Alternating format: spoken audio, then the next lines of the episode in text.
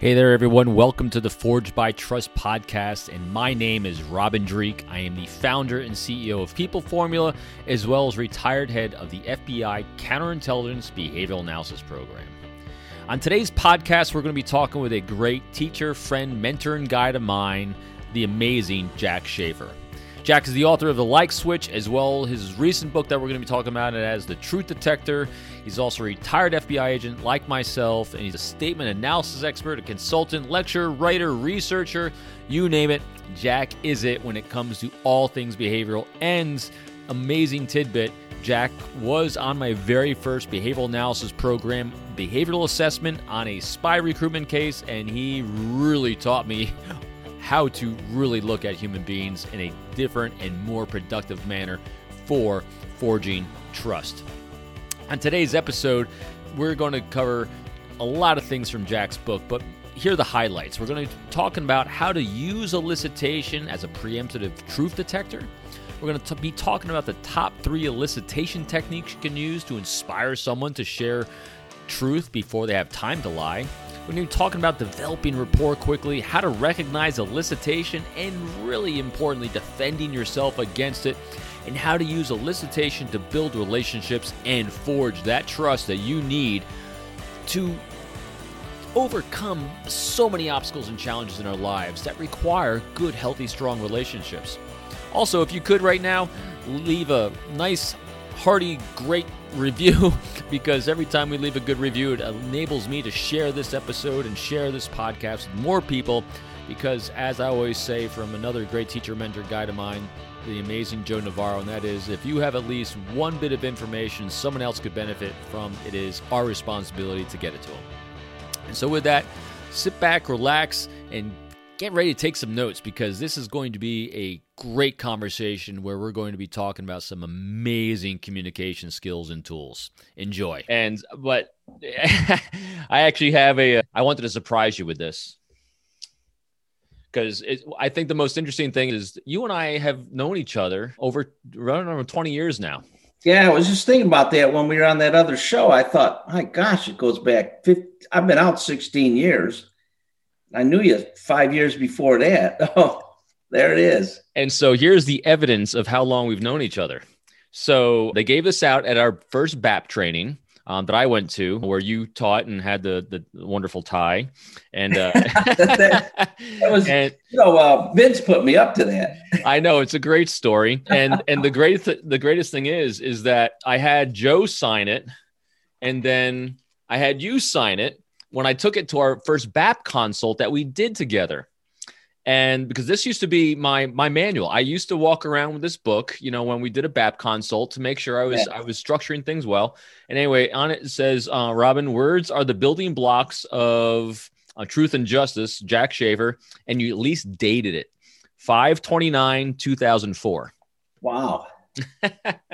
And i came on the team in january of 2002 so. Okay yeah i remember you you came on from new york yep it took it, it, took me about two years before I was real comfortable. Which, so you know, for everyone listening, I, this is just a a not just a conversation with a great author, but one of my teacher mentors and guides in life. It's it's Jack Schafer. Joe Navarro is my other one. You two are great friends, great mentors, great guides, and you know, you both taught me the most important thing in life that I it's actually my company motto now. It's everything I do is continually learn and educate others. And if you have at least one bit of information to share with the rest of the world, shame on you for not getting it to them in any way you can. So, and obviously you've then taken that to the next level because, you know, once you retired, you know, not only consult, but you teach, continually teach. So, anyway, we are here to talk about your mastery that you're you're you're phenomenal at turning a phrase and coming up with these great titles. Like when you came up with the like switch for your first book, I was like, wow,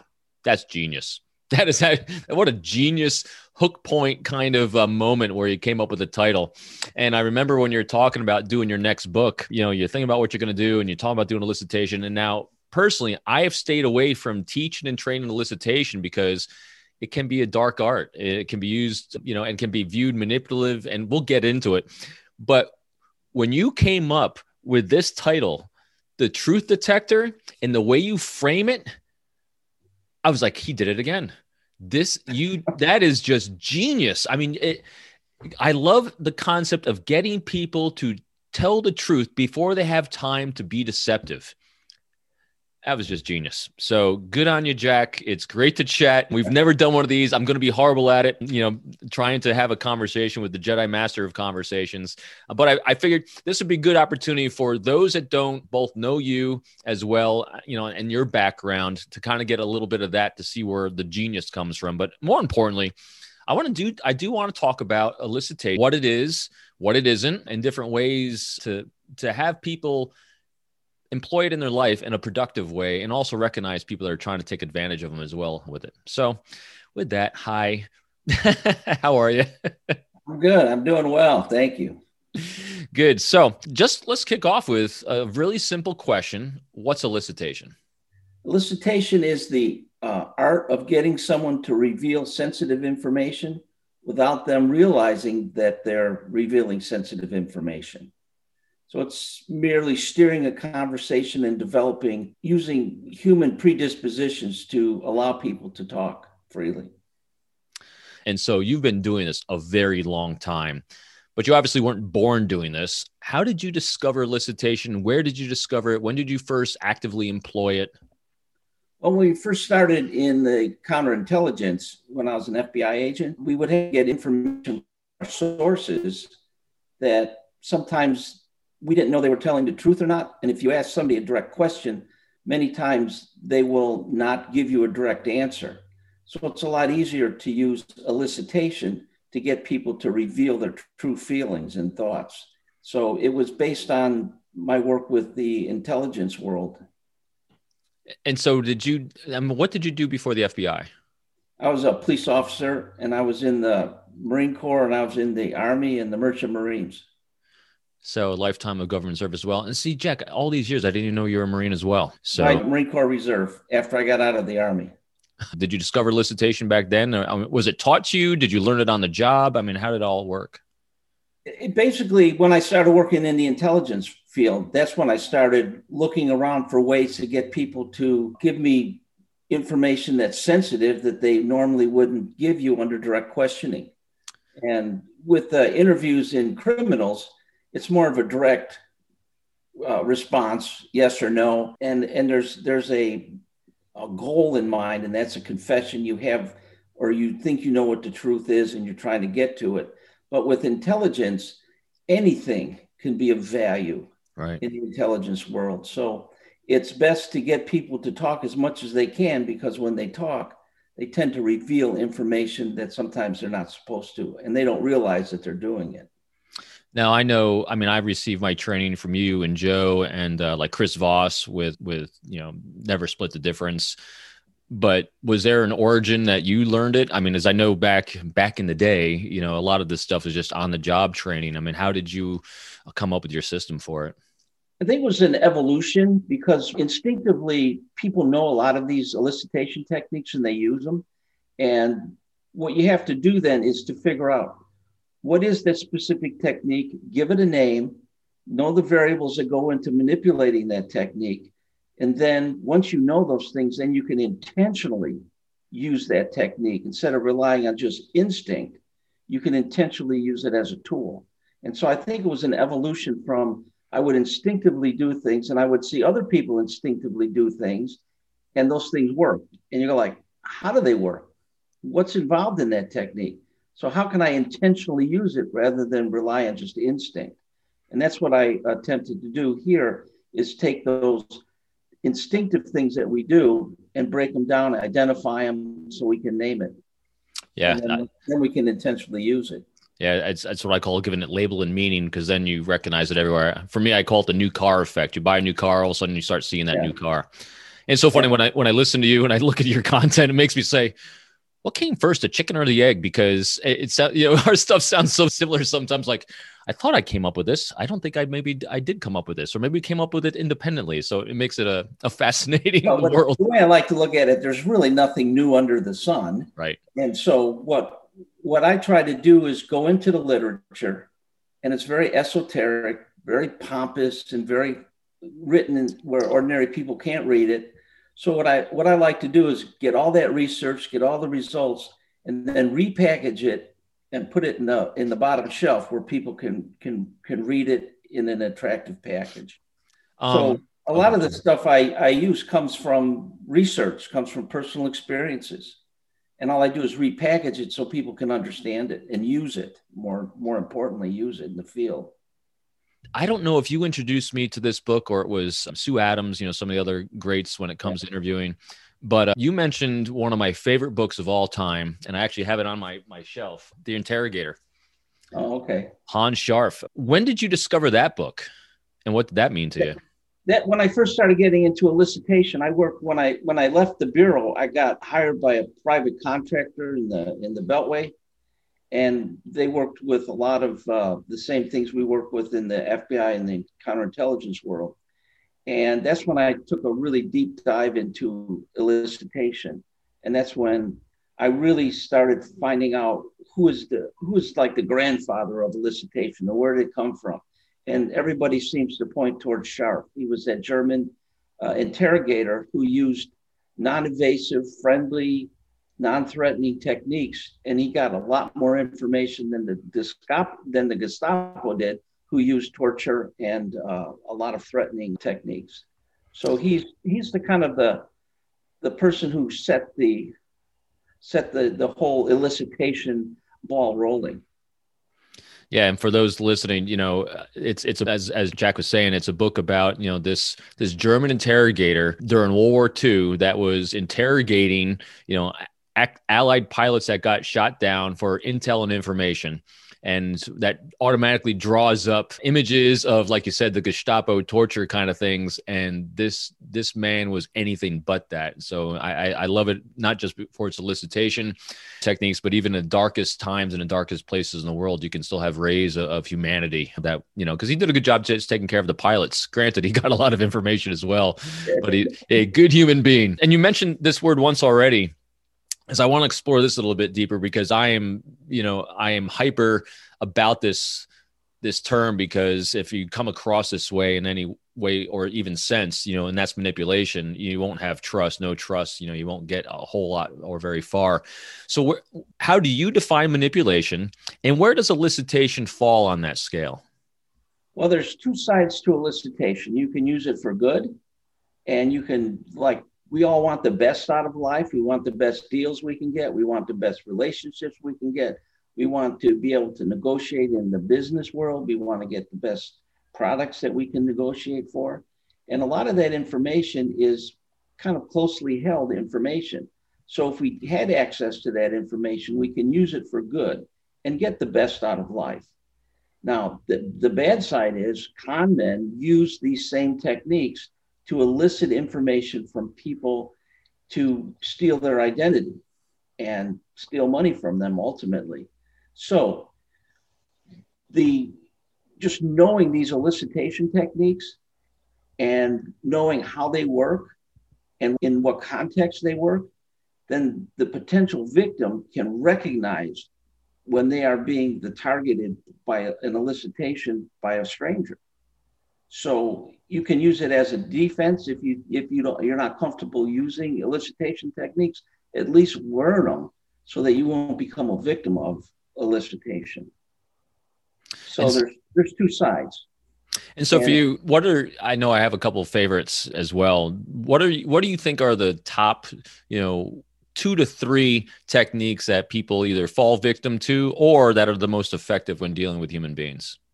The, I think the, the number one technique is the human predisposition to correct other people because we as humans want to be right.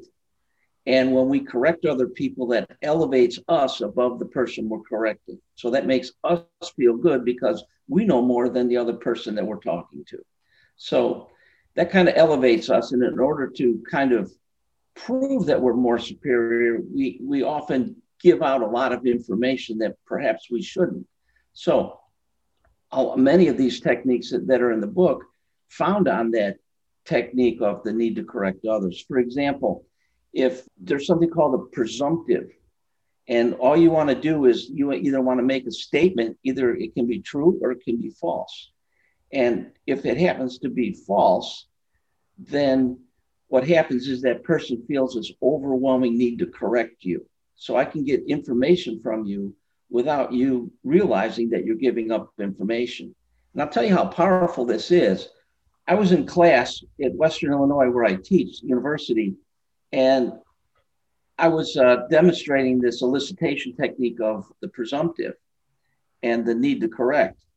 And one of the students made a comment. She was a senior. I knew that, and I said, "Wow, that's that's a pretty insightful comment for a sophomore."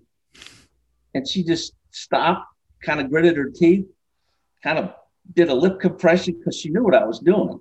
And then I said, "Okay, she's probably aware of what I'm doing." And then I moved on a couple sentences, and she says, "I'm a senior."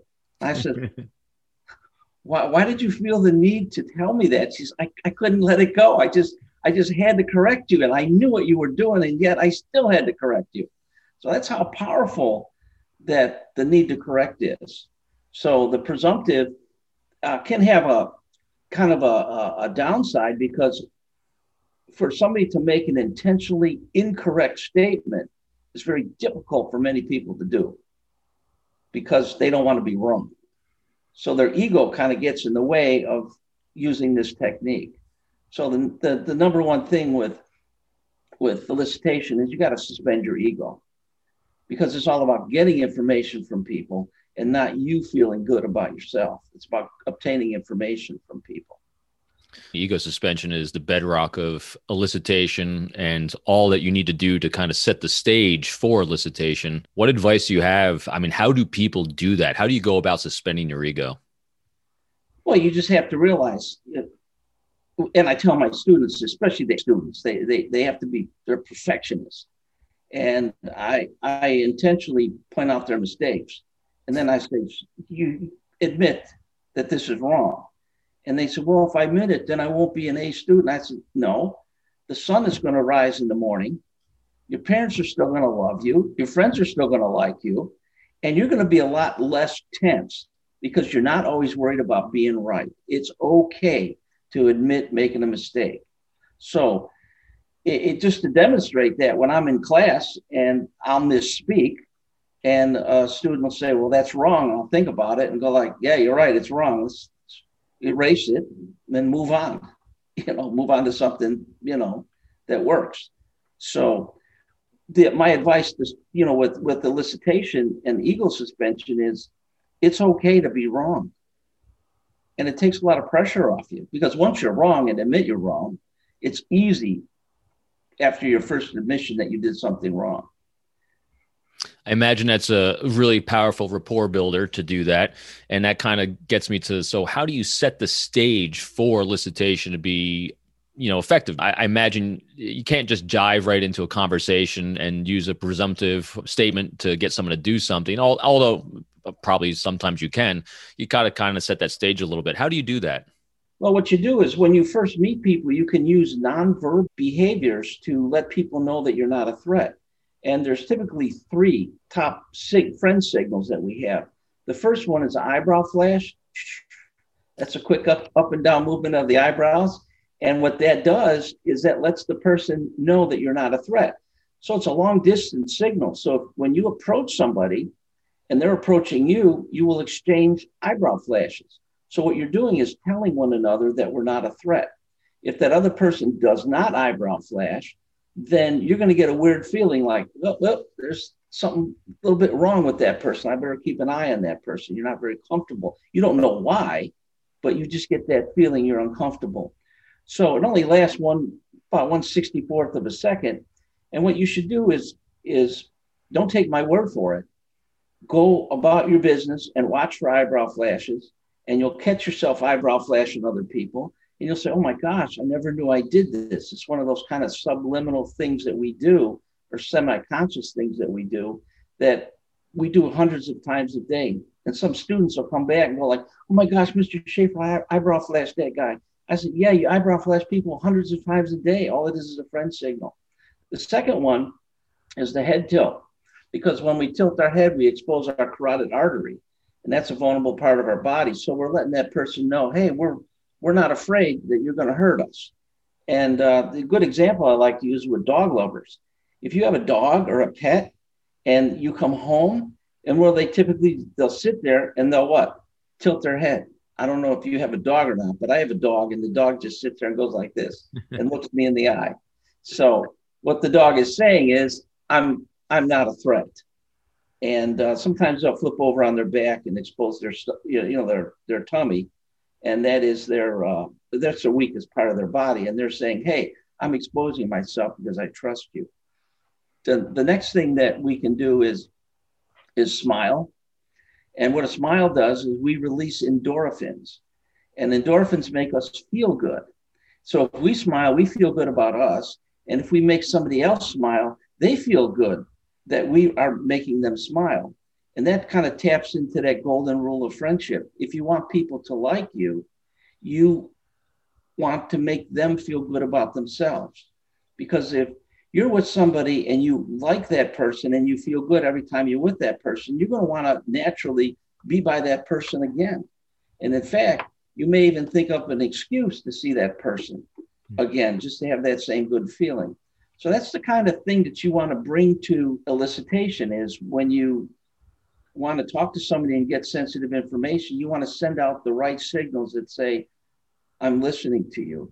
And one way to say I'm listening to you is to use empathic statements.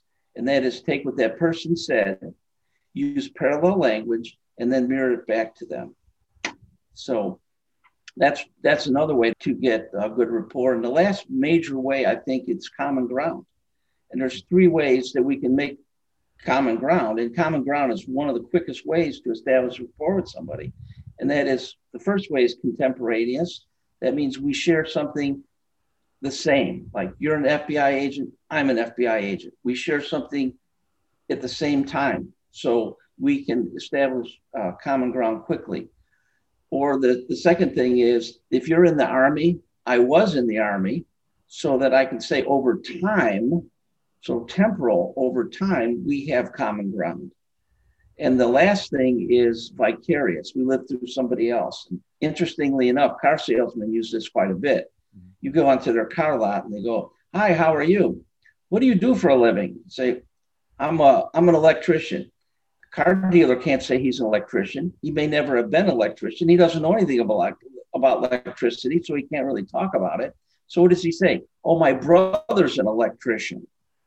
And if the customer starts asking about what does your brother do, anything about electricity, oh, I don't know. He just comes over when the lights go out. He comes over and fixes it. I don't know much about electricity. But what they've done is you you don't have to answer questions about that occupation, and you've established common ground through somebody else. That's called vicarious common ground. So those are basically the ways when you walk up to people, you want to look for those things. And a good way to look at it is people have shirts. People have logos on their shirts. People have hats. They have jewelry. They have watches. They have all kinds of things that we can use to try to establish common ground with people.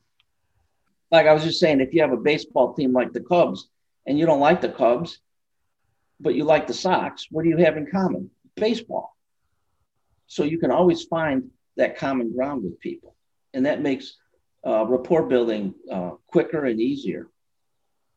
It sets the pl- plate very well for the elicitation. And you mentioned in the book also the elicitation sandwich. Can you go a little bit into what that sandwich looks like and what that is? Yeah, that's that's the thing that there's something called primacy and recency people have a tendency to remember the first thing they say, hear, or do, and they have a tendency to remember the last things they hear, say, or do. So, what you want to do is put your elicitation technique in the middle or sandwich it between your beginning and your ending. So, what you do basically is you start out with building rapport techniques. Oh, you're feeling good today. How are you doing? This and that. Build a little rapport, sandwich in your elicitation technique and then once you get the information, then you close with something that's non-threatening or very general. So when you if you were to ask somebody what did that person talk about, they would typically talk about the first and last things that happened. And this is typical. You ask somebody what they did on their vacation. What do they remember?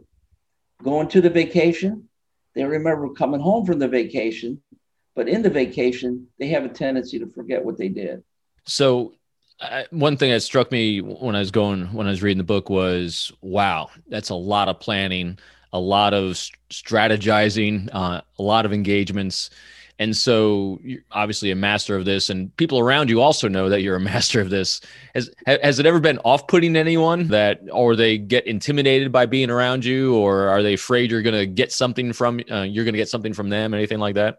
Yeah, I often run into that, but I tell people, you know, I'm not working. So That's a good way to put I'm it. having fun here, you know.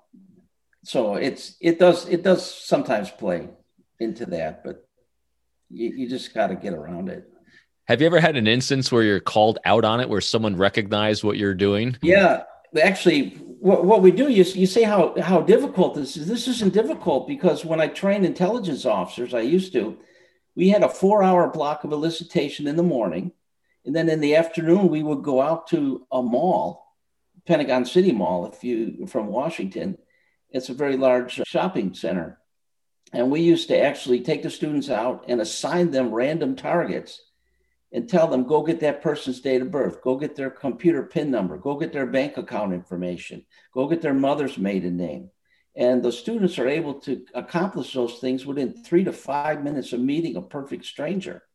So I walked into a store because a person was having difficult time getting, I think it was a mother's maiden name or something. And I said, well, come on in, I'll show you how to do it. So I'm halfway through this solicitation technique, and the lady looks at me and she goes, "You're trying to get my mother's maiden name, aren't you? Or my uh, my yeah, my mother's maiden name."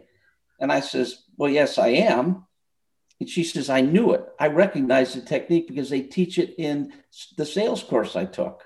and I says, so then I said, "Well, you're right. I am practicing." I said, "How did I do?" She said, Well, you did pretty good. And if I didn't realize that you were using that technique, I would have never known it. so that that's a good example of you can defend yourself if you know the techniques. Absolutely. Who do you think makes the best elicitors, the worst elicitors, or does it not make a difference? Yeah, you know, extroverts make horrible elicitors. Not horrible, but they have, they have to be trained. And the reason I say that is because they have a tendency to talk all the time and they don't listen. And I'll give you a good example. We had an introvert and an extrovert walk into a store, and all they had to do was get the date of birth of the clerk. That's it. That's really easy. You can do that in, in a minute.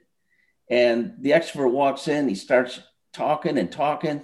And the, the clerk actually, I was there listening, and the clerk actually gave his date of birth.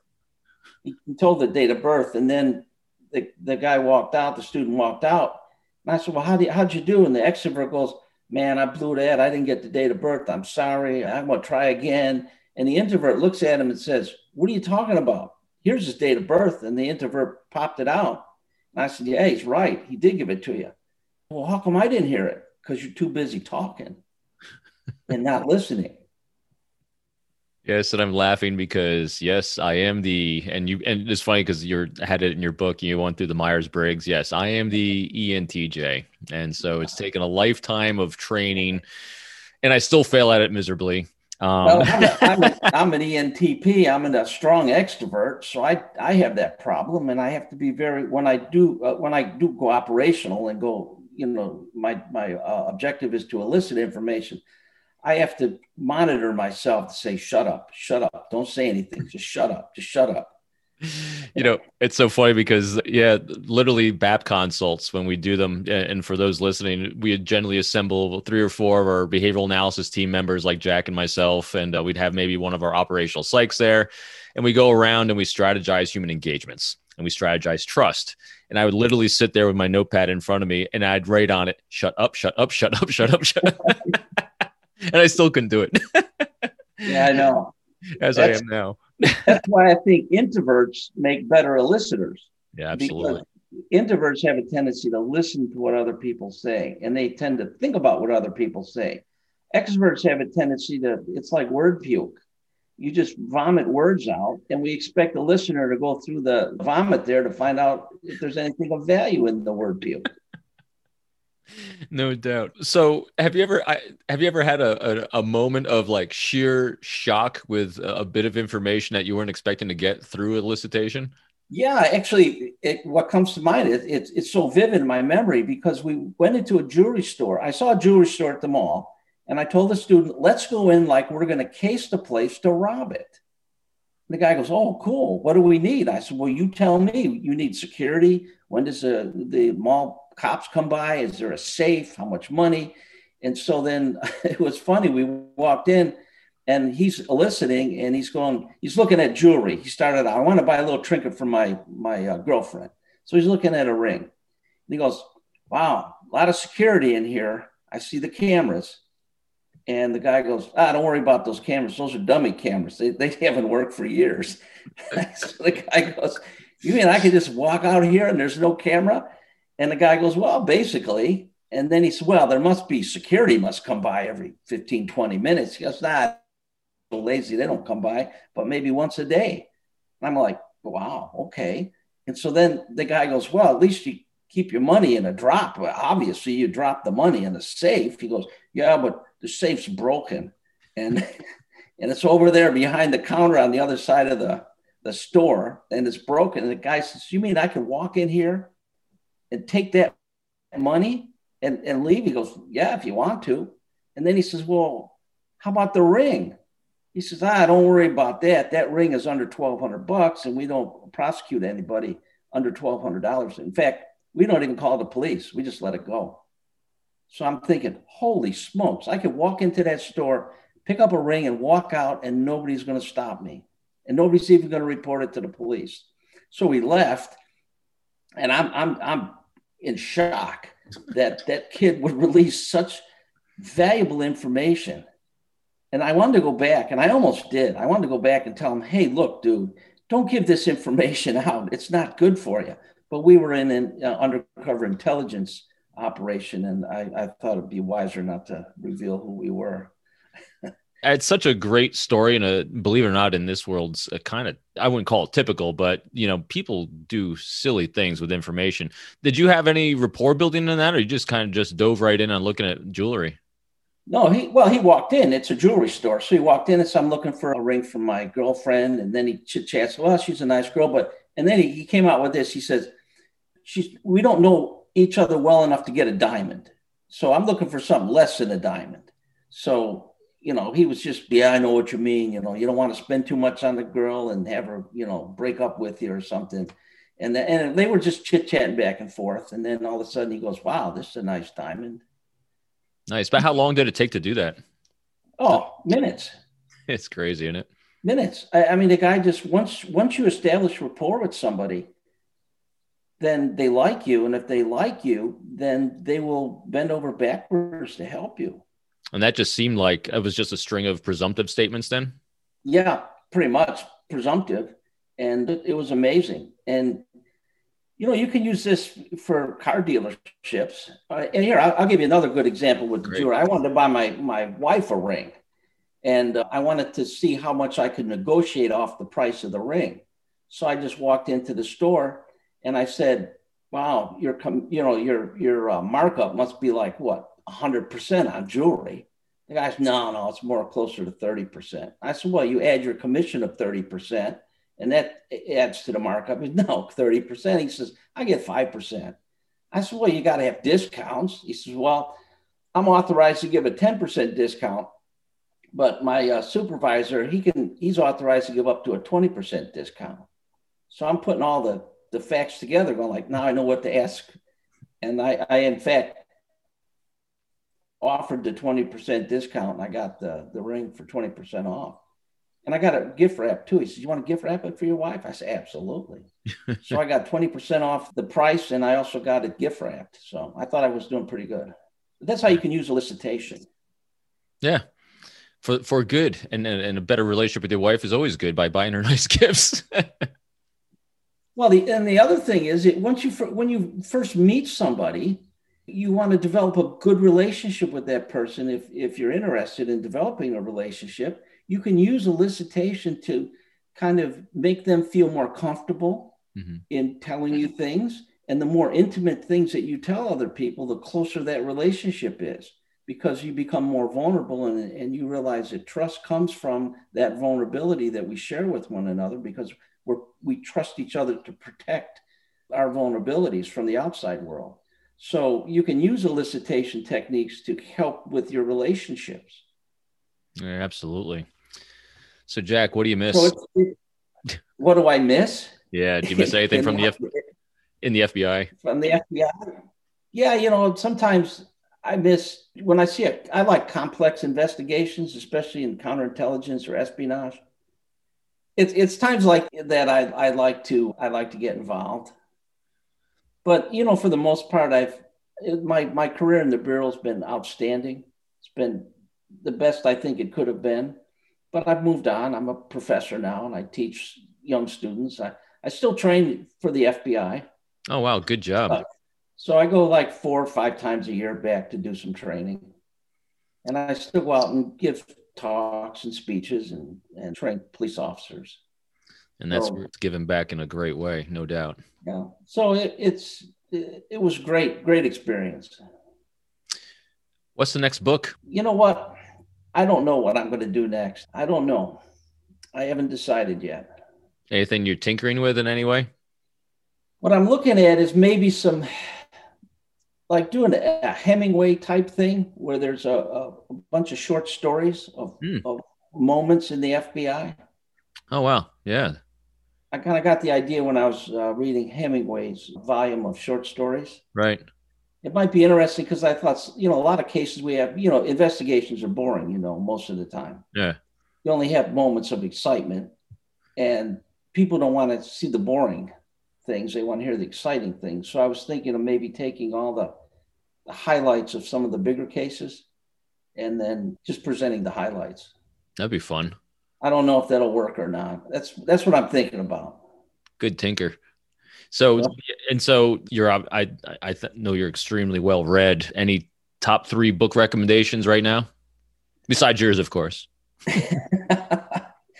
I'm, try- I'm trying to think in in what genre. I, I like historical novels. I like I go through my. So I, will frame it like this: I I find reading to be very grounding, um, very educational, very inspiring. You know, so I have the same thing. There's a lot of different types of books I read for whatever I want to do. What do you? So what do you read for? I'm trying to think. The last one I read. I read mostly historical novels about. I like the Civil War and ah. history. Oh, so how about this? How about a? Do you have a favorite Civil War person that you studied that you found inspiring? Well, I, I read Ulysses S. Grant's memoirs, and I thought he was a fascinating person because of of the situation he ran into, where he he was on a losing side. Basically, they were losing the war when he he took over, or they or they were losing it by inaction. I should say there was right. nothing forward going on, and he he was able to persevere through some very disheartening times. I admire that with with with Grant. Yeah, um, but, you know, you know, if you want to say my all-time favorite book, yeah, would probably be the the man who would be the man who would be king by Rudyard Kipling. Oh yeah, Sean Connery and uh, Michael Caine. they go into the Hindu Kush and they they take over uh, a bunch of tribes and it kind of went to their heads and they met the, they met their demise. So I have not read that. I, am going to have to watch that now. I, I just don't think. I think you can get more done by being nice to people. Well, that's why we that's why we came up with everything we do on a team. I mean, everything we ever did was strategize, trust, strategize how not to be manipulative. Because if you don't have to be, you're going to go so much further. Oh yeah, absolutely. And that I've taken that through my life. Try to, you know, the one motto I picked up along the way is when I meet somebody, I, I just want to make their day just that little bit better than it was before meeting me. And I think that's a good way to look at when we meet people, because then it's about making them feel good about themselves. Absolutely. And once you make take the focus off you and put it on them, they're going to like you. And if they like you, they'll bend over backwards to help you. Yeah and it's the bedrock of relationships which is the bedrock of everything. And i think it's a great transition you know uh, just closing this up because again when when you hear anecdotally or you meet someone like you that trains people in elicitation which can be used for the dark arts as well as the good you know the last thing people are thinking of when, especially when they're thinking of FBI agents and recruiting spies and national security, is that we're just trying to take care of people. It's a very altruistic way of life. And so, kind of bringing it back to that, just leave people feeling better from meeting you. And that's the way to do it. Isn't that what we're supposed to do in life? It is, isn't it? It's kind of crazy. And and it's just and for and for the ENTJ, which thought life was about power, with you know fantastic humbling moments and you know one of my first ones delivered by you. And i know i've, I've said it a million times in different shows with you and stuff. Um, wow. going, going through my first BAP assessment with you which was beautiful. It was wonderful. It was exciting. And then i was assigned to do the write-up and since you're a master word smith and author. I'm sitting in my office. I send you the report.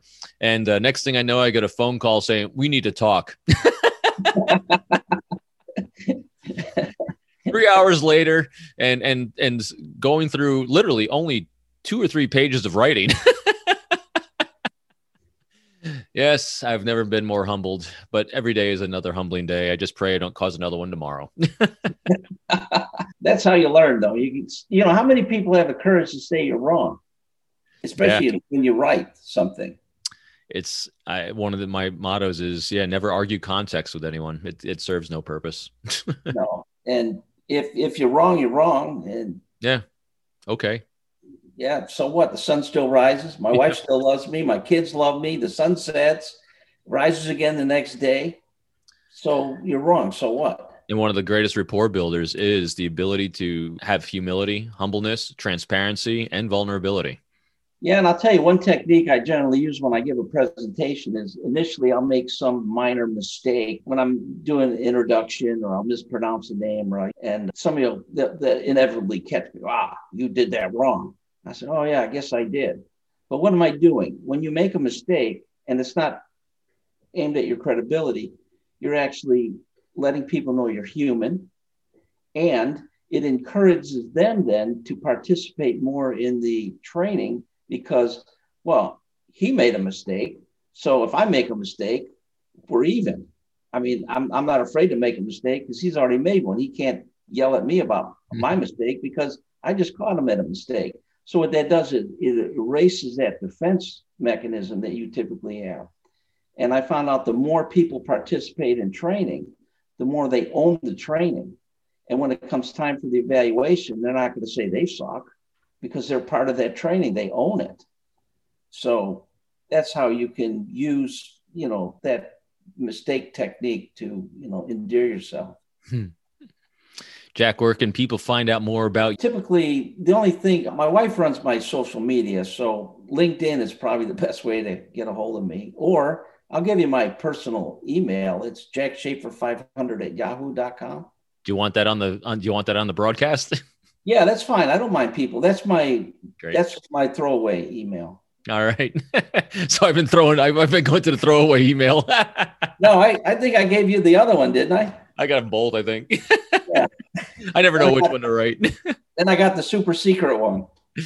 and as all great interviewers, which I am not one, you know, always, you know, what didn't I ask you that you wish you could have said? the less I say, the better off I am. I found out that early. so again, for those listening, I can't recommend more the Truth Detector.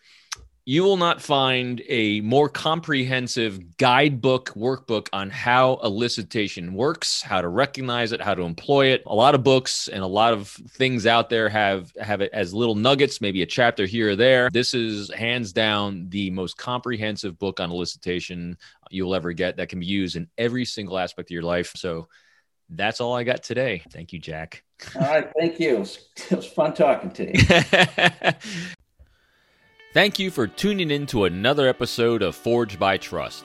If you enjoyed the show, took away a few new tools, I hope you will leave a great review of the show to show your support. If you are interested in more information about how to forge your own trust building strategies, please visit my website at www.peopleformula.com. You can also follow me on my social media sites included in the show notes. I am looking forward to sharing my next Forge by Trust episode with you soon.